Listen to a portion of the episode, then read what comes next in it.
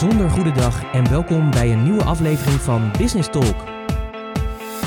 Dit is de podcast die gaat over ondernemen, de mooie kanten, de successtrategieën, maar ook alle fuck-ups en nog zoveel meer.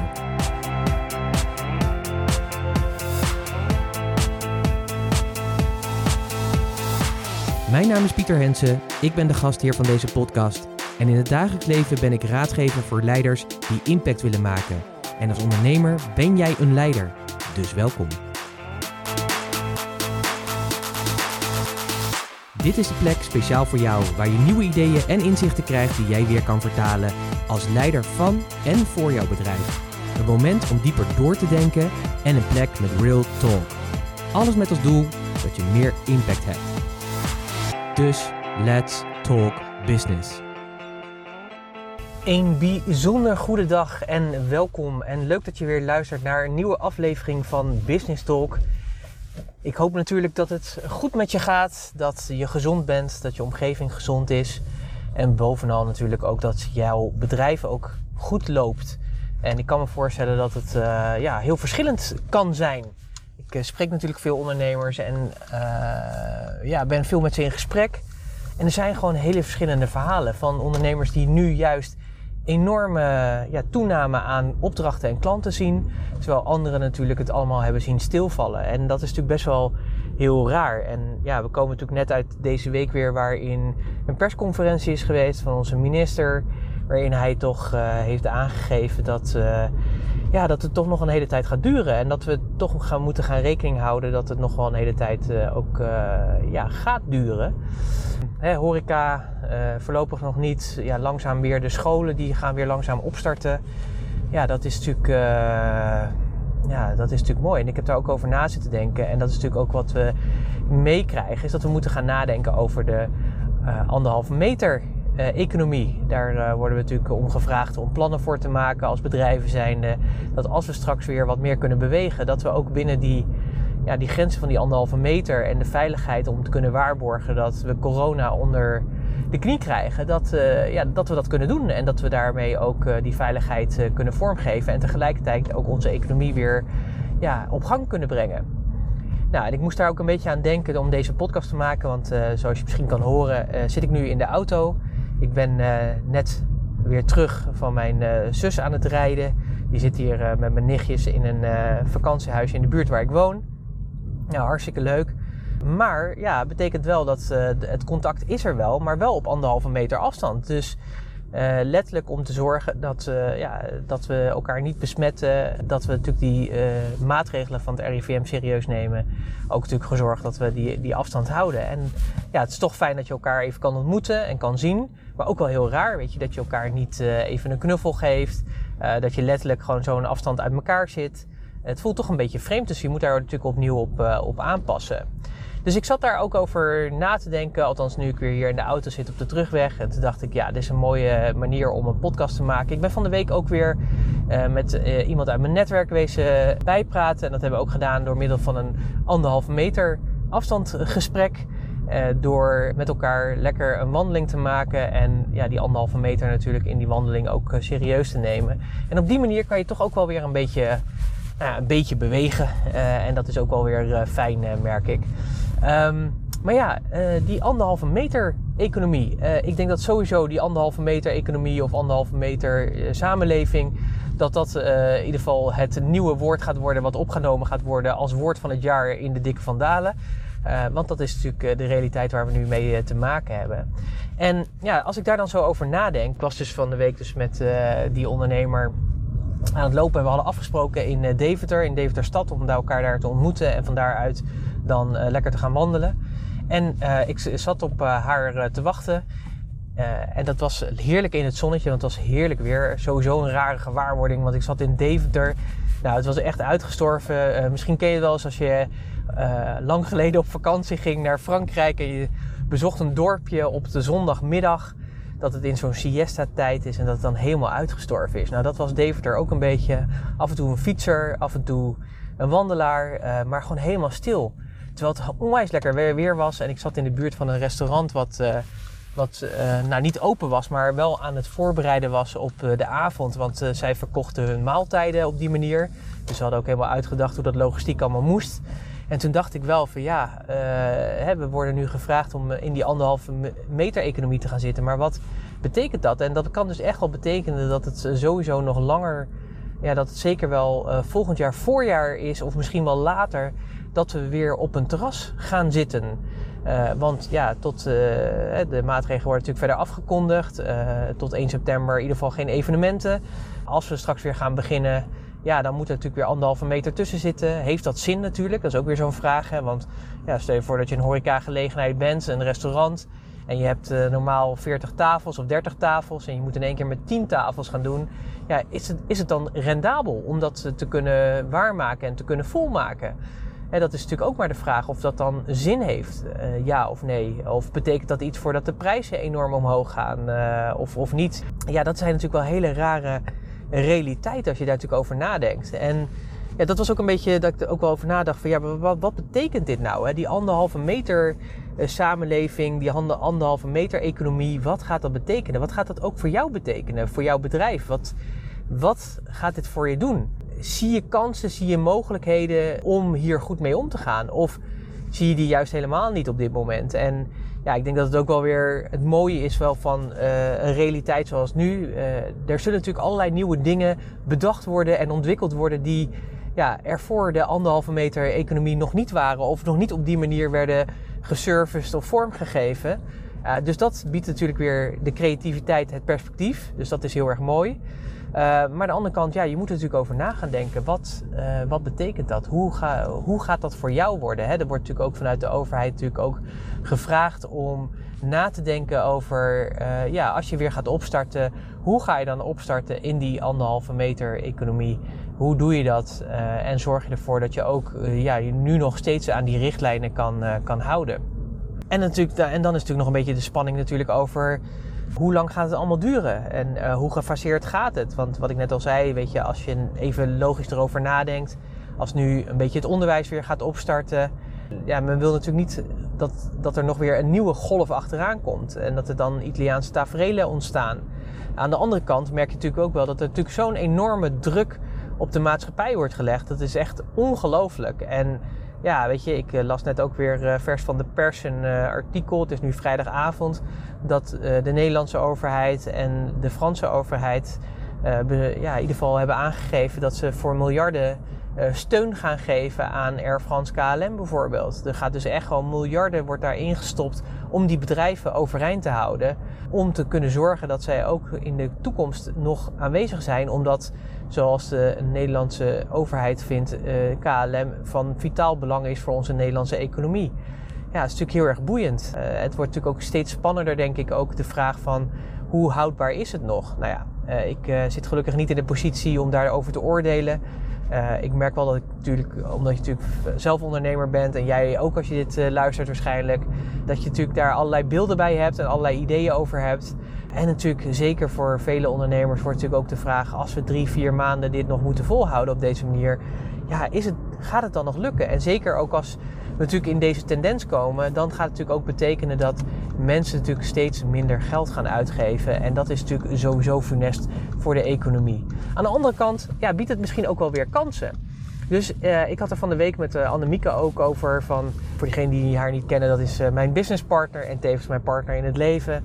Ja, we bestaan nu tien jaar, maar ook over nagedacht van ja, wat betekent dit, zeg maar, ook voor ons bedrijf? Hoe kunnen wij ook zorgen dat we hier goed doorheen komen? Nou, daar hebben we natuurlijk allerlei ideeën bij. We hebben natuurlijk gelukkig allerlei kennis en tools om te zorgen dat we anderen kunnen helpen om ook in deze tijden hun bedrijf andere richting op te duwen.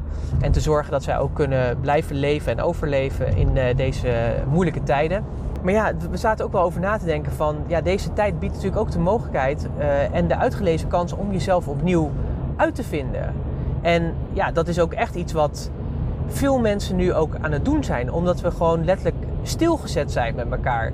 Dus ik merk ook met veel mensen die ik spreek dat zij ook aan het nadenken zijn over de zin van het leven, de zin van de dingen die ze doen, ook in hun bedrijf. Zijn ze nog steeds tevreden met de dienstverlening die ze doen of de producten die ze aanbieden?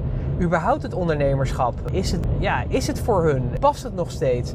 kwetsbaarheid die sommigen nu ervaren, uh, doet natuurlijk ook nadenken over, ja, fuck man, weet je, als, als dit nu de realiteit is, in, uh, wil ik dan nog in deze spanning uh, leven? Wil ik dan dat ondernemerschap wel vormgeven? En als ik dat dan wil, hoe wil ik dat dan gaan doen? Nou, dat zijn natuurlijk hele goede vragen sowieso om over na te denken. Maar ik merk dat voor heel veel mensen natuurlijk ja, dat even nu steeds belangrijker is. Natuurlijk zeker nu ook alle bewegingsvrijheid ook een stuk minder is ja, komen dat soort vragen natuurlijk heel erg uh, naar boven. En ja, dat snap ik. Ik heb die zelf ook natuurlijk. Dat je ook nadenkt over ja, de, de koers die je vaart, maar ook persoonlijk. Dat je denkt van ja, wil je, uh, hè, we streefden altijd natuurlijk naar meer groei en naar uh, verder en groter en grotere impact. En ja, ik merk bij mezelf ook wel dat ook wel vragen bij mezelf zijn als wil je ook naar meer groei of wil je naar een bepaalde standaard van omzet toe, waardoor je kan zeggen, ja, weet je, hier kan ik impact maken op een bepaalde schaal en ben ik tevreden over hoe het gaat of niet. En ik moet je zeggen dat ik daar echt wel in een soort dualiteit uh, zit. Want aan de ene kant ben ik super ambitieus en vind ik ook dat wij als ondernemers echt elke keer ons best moeten doen om uh, ervoor te zorgen dat we ja, kunnen blijven groeien, zodat je ook kan uitbreiden en met jouw producten en diensten nog grotere impact eh, kan maken. Maar ik merk ook wel aan de andere kant door wat er ons nu gebeurt, ja, is ook de vraag van, ehm, ja, moet je dat willen? Moet je elke keer streven naar groter, meer, uh, nog meer? Ik, ik weet het niet. Hè? En ik, ik merk ook dat ik daar dus in ook, uh, nou ja, in wat ik zei, die dualiteit ervaar. En ja, daar ook over aan het nadenken ben. Ook met veel mensen over in gesprek ben. En ik vind het waardevol om dat te kunnen doen. En ook bijzonder om te ontdekken bij jezelf dat je dus ook daar ja, veranderingen merkt. En ik weet niet of dat nu komt door mijn, door mijn leeftijd. Of dat het nu komt in de fase van mijn leven waar ik in zit. Of dat het nu komt ook gewoon echt door het feit dat we gewoon in deze slimme lockdown zitten met elkaar. En dat door corona letterlijk je moet gaan nadenken over uh, hoe je dingen hebt en hoe dingen zijn. Ik denk dat het ook wel weer mooie kansen zijn op dit moment. Ik denk dat het ook wel weer uh, de mogelijkheid biedt door deze vragen jezelf te stellen. Dat het ook tijd is om na te denken of je jezelf kan uh, opnieuw kan uitvinden. En wat ik net zei, ik heb er met Annemieke ook over gehad van... Ja, wat zou eigenlijk jouw corona legacy moeten zijn? Hè? Dus dit is natuurlijk ook een tijd om je opnieuw te kunnen uh, uitvinden. En misschien wel andere keuzes te kunnen maken die op dit moment ja, die, die bepalen dat de toekomst voor jou ook echt een legacy gaat nalaten. Dus wat kun je anders doen? Wat zou je beter doen? Misschien zijn het wel dingen dat je zegt van ja, weet je, ik zit nu in een bedrijf of ik heb nu een bedrijf gebouwd. Maar als ik heel eerlijk ben, word ik daar niet meer blij van. En zou ik eigenlijk heel wat anders willen doen. Of dat je juist zegt van ja, ik zie nu juist heel veel mogelijkheden en kansen om ervoor te zorgen dat ik echt van waarde kan zijn en echt die impact kan gaan maken. En nog veel meer dan dat. Dus het is ook een beetje de vraag: wat wordt jouw, ja, wat wordt jouw lockdown legacy? Wat ga je doen? Nou, ik denk dat dat ook mooie vragen zijn om uh, over na te denken. Ik uh, ben daar altijd heel erg mee bezig. Wat ik zei, ik denk ook vaak altijd wat dieper door en wat verder door. ook op de lange termijn. Het was ook wel leuk met, met de ondernemers waar ik van de week mee aan het wandelen was. Die vroeg ook, ja Pieter, wat, wat, wat is het? Hè? Wat is datgene wat, ja, wat, wat, waar nu enorm veel behoefte aan is? Hè? Als visionair zijnde, wat zie jij dan voor ogen? En ik moet je heel eerlijk zeggen dat ik uh, ja, daar eigenlijk geen antwoord op heb. Ik zie een aantal scenario's die mogelijk zouden kunnen zijn. Maar om heel eerlijk te zijn, uh, zie ik niet echt een antwoord in de zin van: ja, dit is het volgens mij. Dit is wat het zou moeten zijn. Ik, uh, ik, ik, weet, het, ik weet het gewoon niet. het is zo koffiedik kijken. En de toekomst is natuurlijk sowieso al wel koffiedik kijken. Maar juist ja, door gewoon de onzekerheid van de maatregelen, de onzekerheid van uh, hoe dit zich verder zal vormen, we weten het gewoon niet, weet je. En dat is natuurlijk ook wel uh, bijzonder. Dus het kan best zijn dat iemand nu iets aan het ontwikkelen is of tot een inzicht komt waar die mee aan de slag gaat. Wat misschien wel de nieuwe Microsofts of de nieuwe Spotify's of dat soort dingen tot realiteit zouden kunnen zijn. Hè? Dat, dat die met ideeën komen in een anderhalve meter economie die daarvoor nog niet was. En dat is natuurlijk het mooie. En kijk, die realiteiten die kunnen natuurlijk altijd er zijn. Dat is niet uh, uniek aan de crisis. Maar wat natuurlijk wel zo is, is dat in chaos en crisis wel natuurlijk heel vaak nieuwe ideeën en nieuwe dingen ontstaan om na te denken over hoe uh, dingen anders moeten. En ik denk dat dat ook, ja, als ik in ieder geval naar mezelf kijk, ook een waardevolle is om over na te denken van, hey, ben ik in de situatie waar ik nu in ben, ben ik tevreden? Uh, zie ik nog steeds de toekomst zoals ik hem voor ogen had? Wat betekent het bijvoorbeeld ook voor doelstellingen die je hebt gezet? Uh, ik merk dat ook bij uh, heel veel ondernemers die ik spreek, dat het ook weer echt eventjes is het herijken van de doelstellingen. En ook dat is ook wel weer grappig, dat ik ook weer daar zelf ook wel weer in merk dat je daar ook weer anders in gaat staan. Waar je voorheen echt zei van ja, weet je, ik zet bepaalde doelstellingen en een whatever it takes mentaliteit. Dat je nadenkt over, oké, weet je, uh, als dit je doel is, bijvoorbeeld een bepaald omzetdoel.